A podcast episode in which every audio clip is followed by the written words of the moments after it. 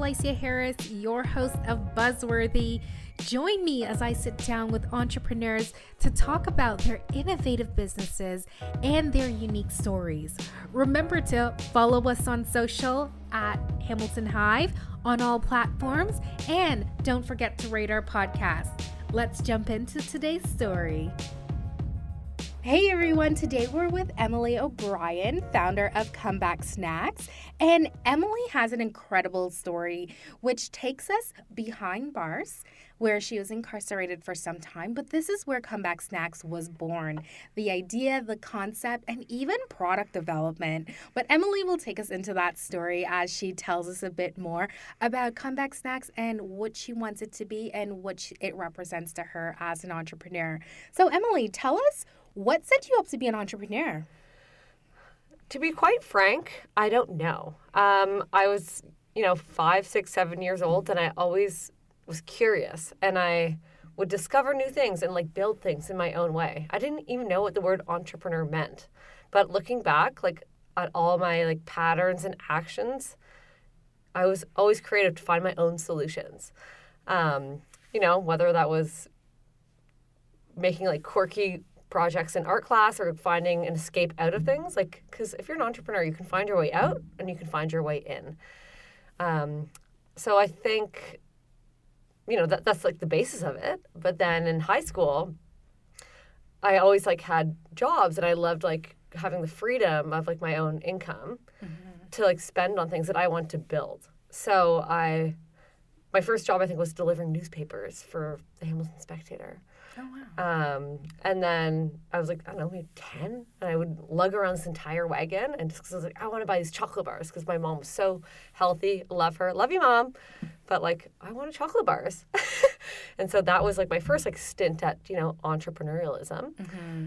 And yeah, just like a zest for creativity and finding solutions and recognizing that my best traits were when I like came out the most when I could harness those things. Yeah. If that makes sense. I, I completely agree with you because I think the word entrepreneur is like synonymous for problem solver and mm-hmm. solutions and being innovative and thinking in different ways and mm-hmm. challenging mm-hmm. the status quo. And you obviously had a lot of that experience coming up. And I know we always have to shout out to our parents that gave us those opportunities, yeah.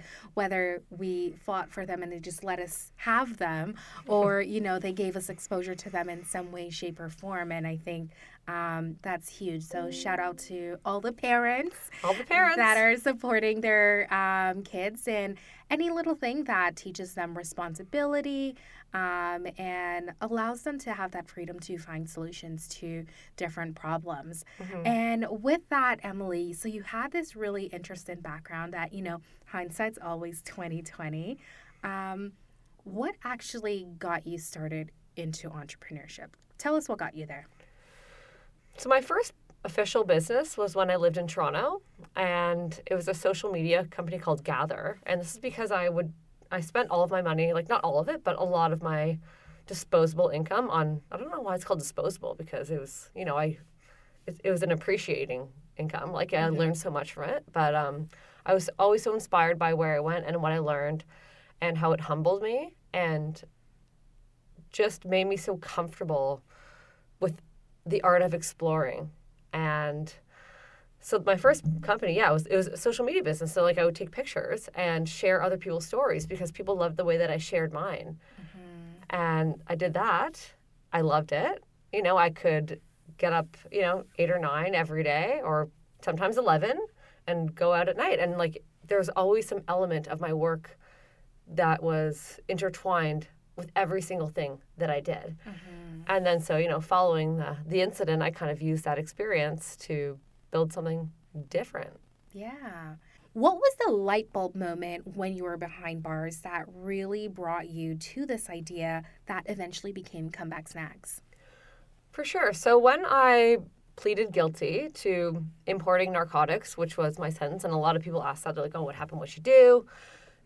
you know, and I'm, I'm very open about this because, like everyone else or most people, I didn't think it could happen to me. I didn't wake up being like, I want to, you know, profit off of, you know, someone else's substance use. Like that, that was not me. Mm-hmm. Um, and so when I was in prison, I knew that I had to fight for my voice, but also, but I also want to like fight for my own recalibration of my future. And in prison, where I was, I was in Grand Valley Institution for Women, and that was a medium to minimum security facility. There was maximum, but they were all kind of separated. And so we all like cooked our own food. And food was something that brought people together. Mm-hmm. And people would talk about their lives and their stories and how they felt so misunderstood. But nothing else mattered in, in prison when you just connected over food. Like you were all one.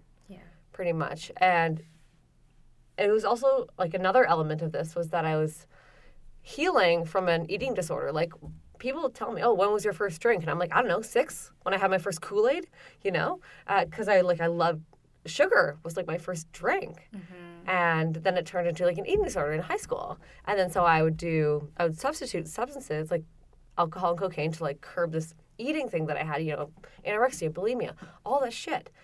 And people say, "Oh, you know, you had you had everything. Like, what went wrong?" And sometimes you you don't know, right? Um, I'm sure there's like clips of this can, that can be like you know re-put in different parts, but in prison, I, I knew that I could heal by creating a snack for myself in prison, where I wouldn't reinstigate or hopefully wouldn't reinstigate those like behaviors, um, or have like a like a micro relapse, and also figure out like what people's insecurities were other than mine because I mm-hmm. wasn't the only one that was there and I wasn't the only one that mattered. Everyone in there mattered. And so I guess the light bulb moment was when all the lights were off and I had this little this little notebook beside my bed. And it was I, that's all I did. I wrote notes all the time. I like would get all the free notebooks from like chaplaincy program, and I would I would think I was, I was like, okay, how can I turn like this food idea into something that actually makes a difference? Mm-hmm. And I kind of thought about it and I was like, okay, like, yes, there's lots of popcorn companies, sure. But But why popcorn? because popcorn was a popular prison snack. And you could buy like the kernels off the canteen and then you could buy like various spices off the um like the food catalog. Okay. But you had a very strict budget per week. It was like thirty-seven dollars and one cent. And I always loved popcorn. You know, I loved going to the movies uh, when I was younger, and I knew that popcorn could be something that I could snack on that was healthy or like ish, um, that would help me cope. Yeah. And then I saw that it helped others cope. That's amazing and it's it's really it's really insightful to see you um, kind of look back on that moment because you're saying, well, the light bulb moment was when the lights were off. And it's those moments that you have to yourself where things kind of click and come together and say, wow, here is an opportunity. And I'm sure when it first came to you, like you said, it was just a coping mechanism, but then it became what to you? What what drove that further motion towards a business? Because it wasn't a business at first, it was an idea to create a platform for people to share their stories and change our own lives, every mm-hmm. single one of us. And I realized that at that point, I was very lucky. Um, incarceration, like, there's so much to talk about, and like, obviously, we can't cover it in this hour that we have. But I knew that I was lucky because my parents bailed me out of jail. Did I get off easy? No, I didn't. Um, you know, I still got the tough love. It wasn't like, oh, it's okay, Emily, it's fine. No, things were not like that. But if my parents didn't have the, that fifty thousand dollars in assets to bail me out, I would have been just seen as guilty. And since like I was born, my parents always taught me to help others and be kind and learn from people. And so I think all of those things that I was raised to do and that I realized why they were doing it all came to the forefront when I was in when I was in prison. Yeah. Yeah. because you had a lot of time like like we were saying is to reflect mm-hmm. and so now that you have this you know great coping mechanism and you wanted to share people's story how did that you know how did that translate on the inside? Because you know a lot of people don't necessarily like their story Yeah. shared.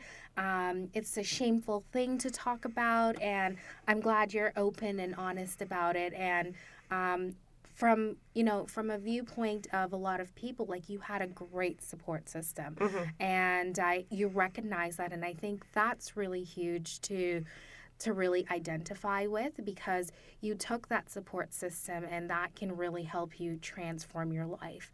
And that's what you really did with it. So, but going back to the popcorn itself, I know I'm I'm obsessed with popcorn and so like when I first have heard your some. story, um we couldn't snack that much here. Uh. But after the facts, I'll grab some from you. Um, you had a great support system that allowed you to, you know, sort of be more reflective, not necessarily stress about a lot of external things and you you became very comfortable telling your story. But a lot of people aren't comfortable telling their stories. When you approach them to tell their stories with popcorn, how did you do that? I guess to start, like I wasn't comfortable sharing my story at first. Um, but I fought for that. Like I've always been feisty, right? And we can all use our feistiness to do really good or really bad. And no one in my family like was an entrepreneur. So like I, it's not like it was genetic, right? I was just the way that I was. And I didn't know why, but it was the way that I was. Mm-hmm. And so my story, yes, but also I, I truly believe that everyone was so misunderstood.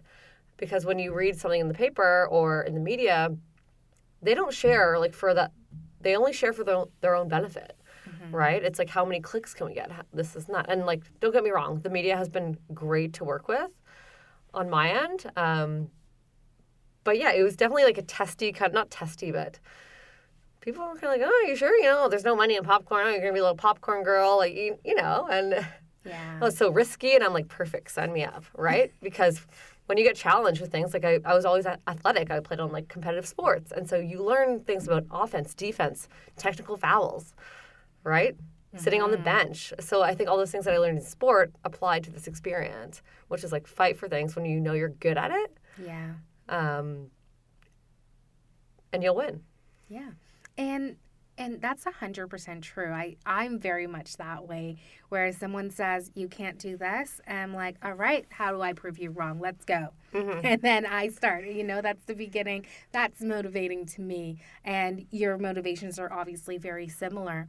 And so as you're going through this process of like identifying, you know, popcorn's a great snack to kind of, you know, get your mind off of things, cope through them. Oh wait, no, popcorn kept my mind on things. It Okay. yeah, it wasn't Okay. coping or moping. I think it was like seeing something that like made me actually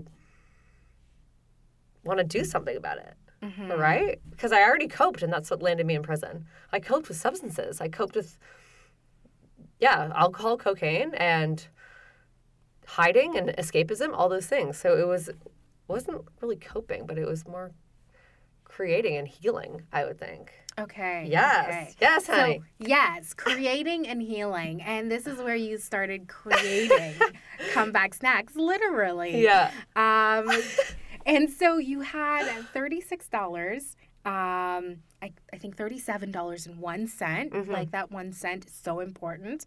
Um, that's, that's really, that's a little bit funny to me. But um, $37 and one cent to use at your canteen um, on a budget like that. Like, how did you start, you know, developing your product on the inside and testing it? Because that's something we talk about as entrepreneurs a lot. How do you test your product with an audience that's not necessarily going to just be biased towards you, but give you really good feedback? Take us through that. So when I kind of had that light bulb moment in the dark, I told my family and, and friends, and one of my great friends, his name was Ryan, and he was like, Emily, like this is a great idea. It wasn't just a popcorn business, but it was like a social enterprise, right? So it was like something that we're yes, you create a business, but you use part of that business to amplify a platform and amplify voices. And what And- was that platform? Um, what we have now? Mm-hmm. Oh, we have we have social media. Like we created like a, a website when I was still inside. Like he would create a website for us, and I would write articles um, and ship them out to him, mail them out, and he would post them on the website. He would also send me in like you know food trends. Uh, there was a library in there, so I read like eighty two books. Um, and also with that, the librarian, she was great. Like I was very like intrigued about, okay, are the, is this actual facts or is this just something that I want to do because I think I'm right? Mm-hmm. Right? And we always think, you know, because that's a common flaw. It's like, oh, I think I'm right, but do I have any proof? Yeah, you have your own personal bias, right? Yeah. And mm-hmm. so with my education, I went to university. I was like, I know how to like find like scholarly articles. Like I know there's someone else that- has like a PhD that has written about this. So mm-hmm. she would print me off all these articles, and I started to like build my case.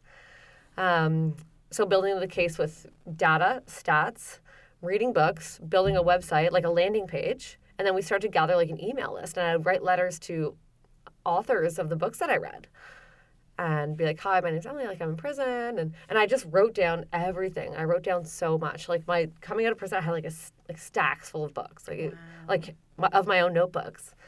And then also in prison, there were like volunteers that would come in and help, and so these were, you know, citizens from the community, and mm-hmm. I was like, okay, um, I want to connect with you when I'm on the outside. So I just use my social skills to ask and kind of find out more information, see if this is realistic.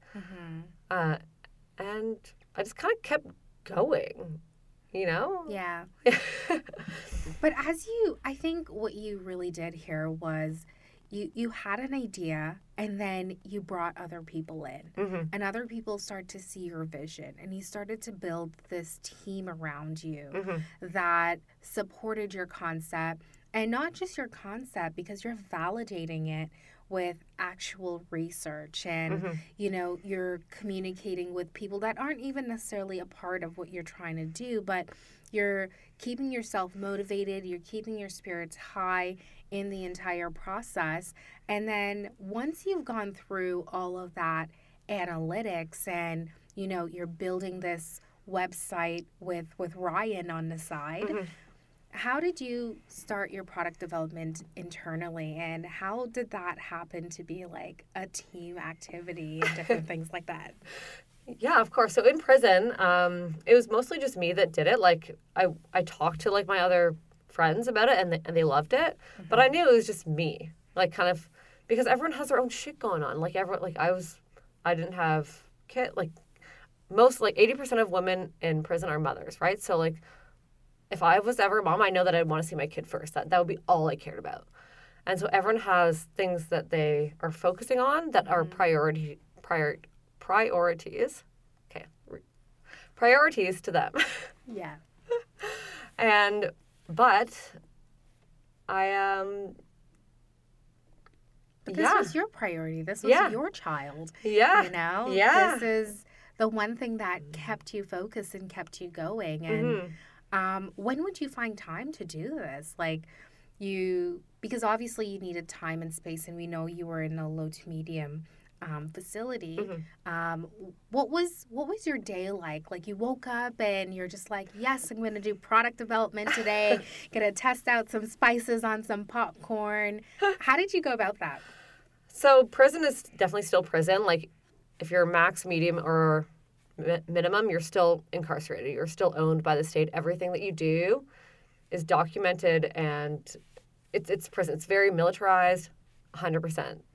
So there's there's nothing nothing like fluffy about it. But I do have to say that when I was in there, like I had I still had like things that I had to do as part of my reintegration program.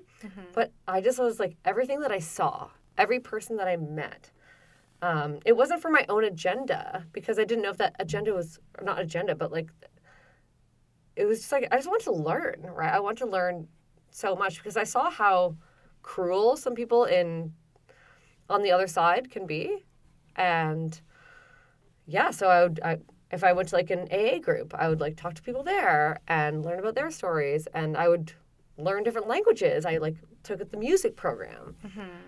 Um, so yeah, it wasn't necess- necessarily building a team that I like was like, oh, this is all comeback snacks, but it was more like collecting and just seeing all these different stories and different paths of life that made me want to do it more because I realized how lucky I was. Yeah. So take us to that moment after, you know, the light bulb, you know, you have a really strong support system and you're ready to develop this product because you've done some analytics. You're just like, I think I have something here. How do I start developing popcorn um, that is really tasty, that's going to help me heal, that's going to make me feel great about myself? And, uh, you know, you know, I have something to look forward to after all of this. Take us through that. Of course. So there was a bunch of spices that we could get off the like the food budget. You could like paprika, chili, dill, lemon, lemon pepper, um, cinnamon sugar. And one day there was like, well, it wasn't one day. It was the Super Bowl um, party from it was like 2008 and like 18, mm-hmm. and everyone was you know making things, and we would take spice like lemon pepper dill and put it on the popcorn. And someone else brought like cinnamon sugar and Splenda and put it on popcorn. I was like, oh my gosh, this is actually so good. And then I began to like really think about it. I was like, why aren't there any popcorn companies? I mean, like I know I'm in prison, so I can't like validate this thought without extensive research, but are there any popcorn companies that are just more than a snack? Like, is there any more than like, are there any companies that do more than just pop popcorn? Yeah. Basically. And I knew from a cost standpoint, I mean, don't get me wrong, like I couldn't even get into university for like the program I want to because my math wasn't good enough. um, like biochemistry. no, got denied, which is funny because like look where I am now. Yeah. Um, Crunching all the numbers. Oh, yeah. Well, try to. Crunch, crunch. um, and then yeah, I was like, okay, lemon pepper dill is really good on popcorn. It was like nothing I'd ever tasted before. And yeah, so combining combining like the unique spices with like the element of a relatively low raw cost, like raw goods cost, which mm-hmm. again, kernels are cheap. yeah. Yes. Yeah. Well, relatively until you like actually start like building the business, but still relatively cheap. I wasn't building an app where I needed like you know a hundred million dollars in investment to get going. Mm-hmm. So, and popcorn was also something that most people knew about that were that was relatable, that was eaten all over the world. And so I took all of, all of those elements, and that was when I knew that I could build something with it. Mm-hmm. And so the mm-hmm. first original recipe was lemon pepper dill and the second one, um, which was formerly called Jailhouse Cheese, I bought Kraft Dinner off the canteen and used a cheese powder on the popcorn. Wow. yeah. And how was that? Good. Good. Good. Do you still have the flavor around? Actually, it's really interesting because our first two savory flavors that we launched, mm-hmm. you know, things have gone like a little bit differently from like the initial conception point, but lemon pepper dill and triple cheese were our first savory flavors, and those go back to the original flavors in prison that kind of got this all going. Wow, that's that's so impressive. I'm sure Kraft, who I worked for in oh. the past, would love to hear that. You yeah. know, I was like, oh, can't say Kraft dinner, like can't like call, don't have the licensing. I've already been enough trouble with the law, you know. but but that's really interesting, and and that's I think that's the creativity, and that's the problem solving that that naturally comes out for an entrepreneur, right? We know this is something we already love, mm-hmm. you know how do we use it in another way and like that in itself is innovation. Like innovation isn't something that you know has to be groundbreaking. We found a new star in the universe that has so much power whatever that is. I mean i have no idea about stars and powers but um, yeah, it's okay. but it's just you know it's just that ability to see something and see utility and get utility out of it, which I think is so entrepreneurial of you. And so you have these two flavors that got you started once you were out. Um, why did people start to buy into you? Tell tell us about how you got this going with these two savory flavors. I think it all started with I'm sorry, but this is my story. And it all started with me being honest about, you know, what I how I got there, but also the fact that like you don't need to be around every single bell bell and whistle resource to create. Mm-hmm. Um, some of the best books have been written by individuals that have been locked in solitary for 30 years, right? Innocent.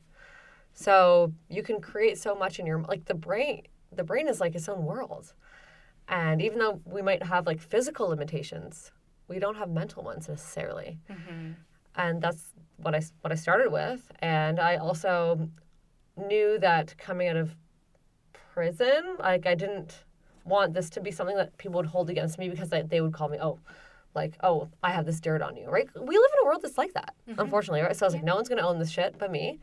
And I know that I can help other people. And I know it's not going to be easy. And I think because I went out there and I knew despite like the privilege that I had that I was going to get, uh, you know, heat for that, I didn't care because at least I was like owning my truth and owning everything that happened with it. Yeah. But at least no one could say that I didn't speak up about it. And you know, I think I think something that you know you haven't touched on, but there are natural barriers that happens. There are additional barriers that happen for anyone that comes out of prison. Like you, every every employer runs a background check on you. Yeah. You know, getting employment becomes even harder. Depends on what you do or regardless. But that's that shame you carry with you. Um, and that's what you chose not to carry ultimately. And you owned your story and you decided that this wasn't going to hold me back. And if, you know, I can't go and do whatever I want because my background check isn't going to pass for companies, how can I create my own opportunity? Because otherwise, you're left with not the greatest of opportunities because people aren't willing to give you a chance because you're already stigmatized. Yeah. Yeah. And that that I think is is what makes your story like incredible because I think you recognize a lot of things whether you you knew it like to the forefront of your mind or it was all subconscious. Um, I think you recognize that these were all challenges that you had to overcome and you knew well I mean, you just chose a different challenge of being an entrepreneur. Which, Challenge cho- like chose me. yeah i don't know if it's um it's it's that much different in any way or the you know how heavy the challenge is like no one can really say um but but you chose you chose a different challenge and decided to really own your future yeah. yeah And it was good. Like sometimes you just have to be you have to be sad. You have to feel you have to feel feelings for hurting people. And I did I hurt my family so much. They had nothing to do with this. Right? And I in the beginning I didn't think I did either, you know? Like I was like, it wasn't my fault. So that was another part of my motivation was like, oh my God, like my parents were like so kind and they had to give me tough love. So that was definitely a another like step on the ladder to you know, going up. yeah yeah so now that you're out Mhm. you have these two amazing snacks um what's next how did you come up with the name for comeback snacks Well, it's a funny story because originally it was called Cons and Kernels, and this also goes into like my product development in prison because I I had like all these like ideas and I asked people like what their ideas were, like what should I call this, and I would print out the options on a piece of paper. And it was like, oh, PopCon was one, and then people were like, oh no, PopCon's an artist, and I was like, oh, I didn't know that, you know. And there was, a, I guess like five or six other options, and the first one was that they chose was Cons and Kernels. And I was like, okay, I love that because you know it talks about us and it talks about what we're doing. But as I kind of transitioned into the community, uh, people were like, "Oh, we don't want to buy like popcorn from convicts." And not everyone, but I felt that it limited our capacity and our abilities and our talents. It it began to be a hindrance to the growth of the business progressive. Yeah, Yeah. exactly, exactly. Because everyone makes mistakes, Mhm. but everyone can make comebacks. But Yeah. everyone also has the right to use their voice, and they don't. Mhm. That- That's it. That's it. And that's why Comeback Snacks is the name you landed Yes. on. yes, and that way we can also expand into other categories. So instead of being Cons and Kernels, hmm kernels is one thing, right? It's corn. Yeah. But comeback snacks, you can diversify it into like so many different areas, like Yeah. sports. It can be juice. It can be shoes, right? Like, Yeah. um, Because we're snacking around the clock these days. yeah, yeah. and I mean, I I did a little bit of research. I mean, I didn't do it. My great um, co-op students already did some really great research, and what we saw was between 2017 and 2028, like the market for popcorn is literally gonna double. Mhm. And you're right in sort of that beginning stages of like where this where this stat came from. What do you think you are going to be doing right right now and into the future that's going to help you double or even triple your growth to like be on par with market trends? Um, what am I going to do right now? Well, we're actually talking to co-packers in the U.S. Mm-hmm. to help us manufacture Yeah. as well. But I don't want to do the popcorn if I don't help people along the way. And like once you get into business and you get growth, a lot of people that say they want to help are just concerned about the bottom line. Um, but they don't know about something called emotional profit. And I call that money for the soul. And like when you help people and you let people help you and you become a listener and you have an even playing field, that's when you can be truly rich. And so, yeah, as, as you grow, you can't be obsessed with financial growth. You have to remember why you started it. It's like, okay, what am I doing as we grow the popcorn sales? Like, how are we helping people that, including myself and the families of people like myself, come back from this? Yeah. When you started growing your business, how like what were some of the things that you had to do and once you got really great traction from the community? What I have to do at, like at the beginning? Yeah. Research, um, pop endlessly in my mom's kitchen. You know, she'd come home from work and it would just be like popcorn everywhere. Um, but luckily, I because of like how I shared the story with the media, like we had tremendous community support.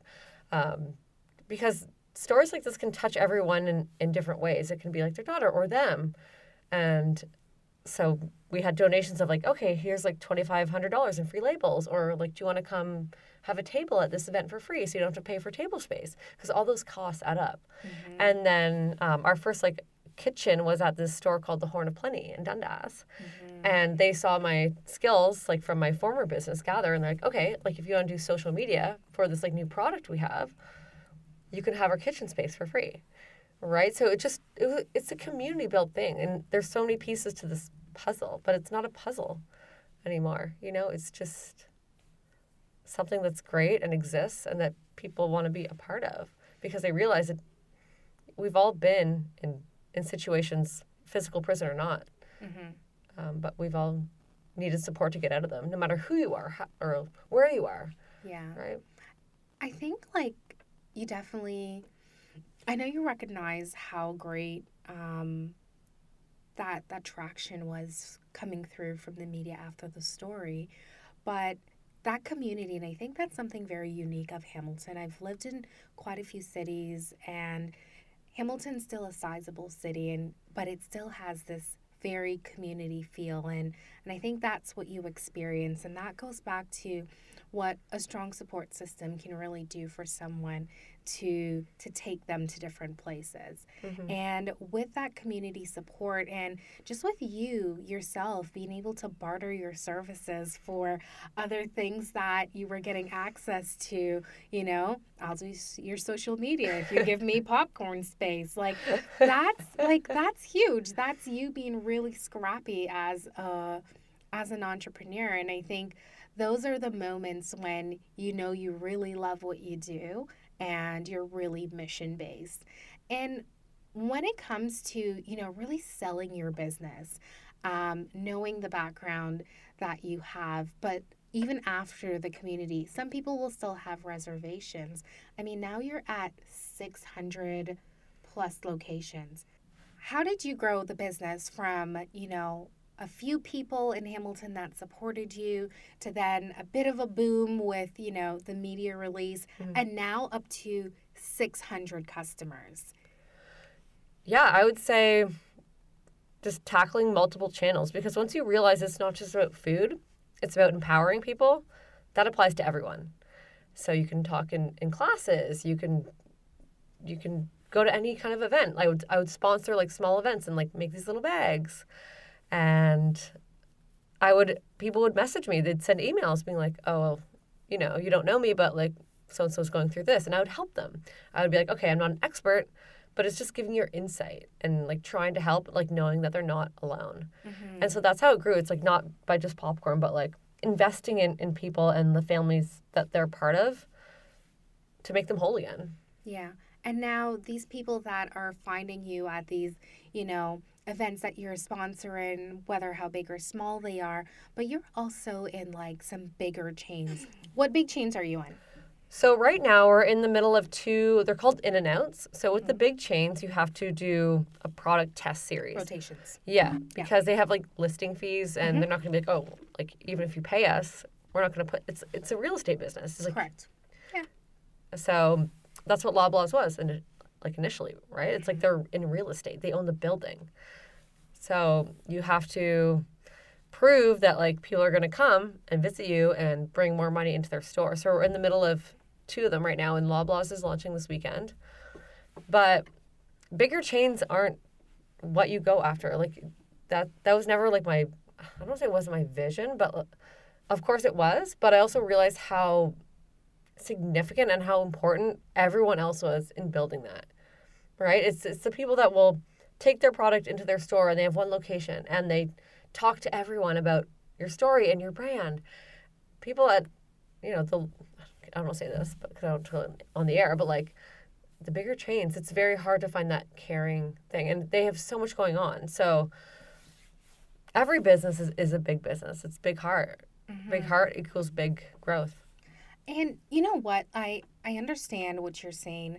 Um, nothing against Loblaws and being a big chain. Yeah, don't but but it but it is about reach, right? Yeah. It's about reach, and you have a story and you have a vision to reach as many people as possible. Yeah. And this is part of your distribution strategy Yeah. and your your goal on your way to your goal to reaching um, what you really want to achieve and Yeah. and these big chains even though it's a rotation i think that's huge like Yeah. you know it's huge for you to get a rotation with um with loblaws that's launching soon and so people that are listening to this podcast you know we don't know exactly what stores are going to be at right this second but if they're in loblaws somewhere one of the loblaws stores you can absolutely go and check out and see you know comeback snacks taste the product and i think that's where And get your optimum points.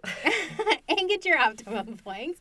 But but that's where your story really goes a lot further. yeah, and it's and like another thing is even if you sell six hundred thousand dollars in popcorn, sometimes you can't even pay your rent. Like people see lots of locations and they're like, oh, you must be like doing so well, but you have to invest so much in the company. Like once you have distributors, you have freight, um, you have marketing expenses. There's so many things that come along with that. Yeah.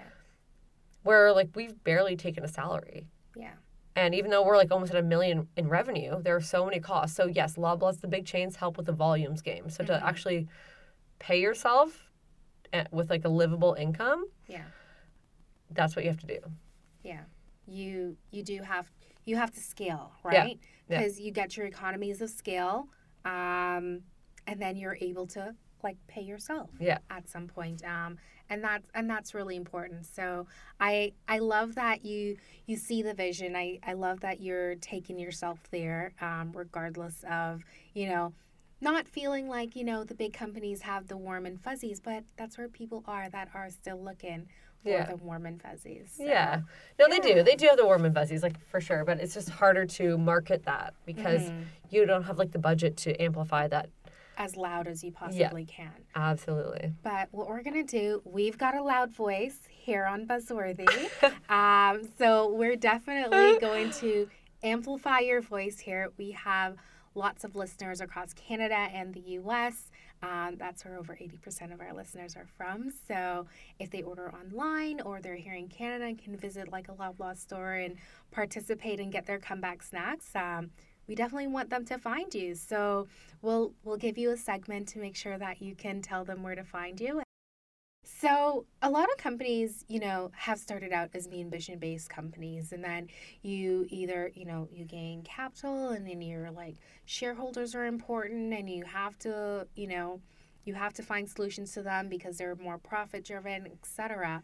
But there's so much research that supports um, businesses that are mission-based and that are doing like true good in the community. They actually become very very successful. And so i think with what you're doing is staying you know staying true to your cause that doesn't necessarily limit your ability to to become this huge company. Like you said like our mind has no no limitations. And i think as big as you want comeback snacks to be is as big as it it would become. And whatever whatever else comes along with the popcorn and how you start to diversify the snacking areas that you get into.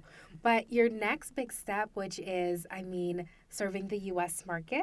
Do you Yeah. currently serve the US market? and even like international. So Mhm. when I was on parole, I couldn't leave the country, but that didn't mean I couldn't research other organizations around the world that were doing like similar things. Yeah.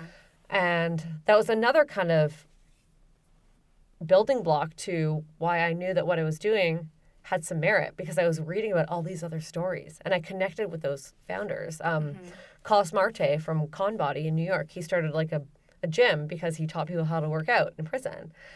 And then my friend Sherry Garcia, she uh, she was in jail and she saw the same kind of unfairness with employment and like how all this talent was being missed. Just because you got arrested for drug dealing doesn't mean you're a bad business person. Doesn't mean you can't work in business. It means you are one. It was just illegal. Right? Doesn't mean like you you know negotiation, you know enforcement, you know numbers, right? You you know how to like hire staff and get people to run shit for you. Yeah. So there's a lot of the like the building blocks to business mm-hmm. that find Transitional skills. yes. Transitional Yeah. skills. Yeah. And so again, yeah, reading those things also helped me. And Mm-hmm. so yes, U.S. absolutely. And then I mean, for anyone that's made a mistake, and that's everyone on this freaking planet, comebacks are possible. Yeah. Yeah. And what's the mission behind Comeback Snacks? The mission I, is, I guess, to normalize mistakes, um, but also find forgiveness, give forgiveness, abandon grudges, and that everyone is worthy of chances, employment, and everyone is skilled and talented, and everyone is capable of love and deserves love. Mm-hmm. And what is Comeback Snacks doing to really see this become a tangible thing that people in the community can see and feel and experience? Are you doing anything particularly for um, for anyone that's been incarcerated before um, to help them kind of transition back into the real world? Yeah, of course. And I think that's even why I'm here right now, right? It's like talking about these things. So it could be in the form of a podcast, it can be in the form of answering a text message or having an email where people can reach out if they want to be anonymous, talking in classes. Um, we've formed really good relationships with organizations that also have job boards for, for people and just going in and talking and just never stop sharing the story and, and like also how it keeps going because just because I'm done for parole doesn't mean it's over. Mm-hmm. It's it's not it's not over. Yeah. No. Yeah. It's a real uphill battle. Yeah. Yeah. Yeah. Well, that's amazing. And I think um, I'm really happy to help tell your story. And I love the passion you have behind Comeback Snacks. And I love where it's going. It's international. You have big visions.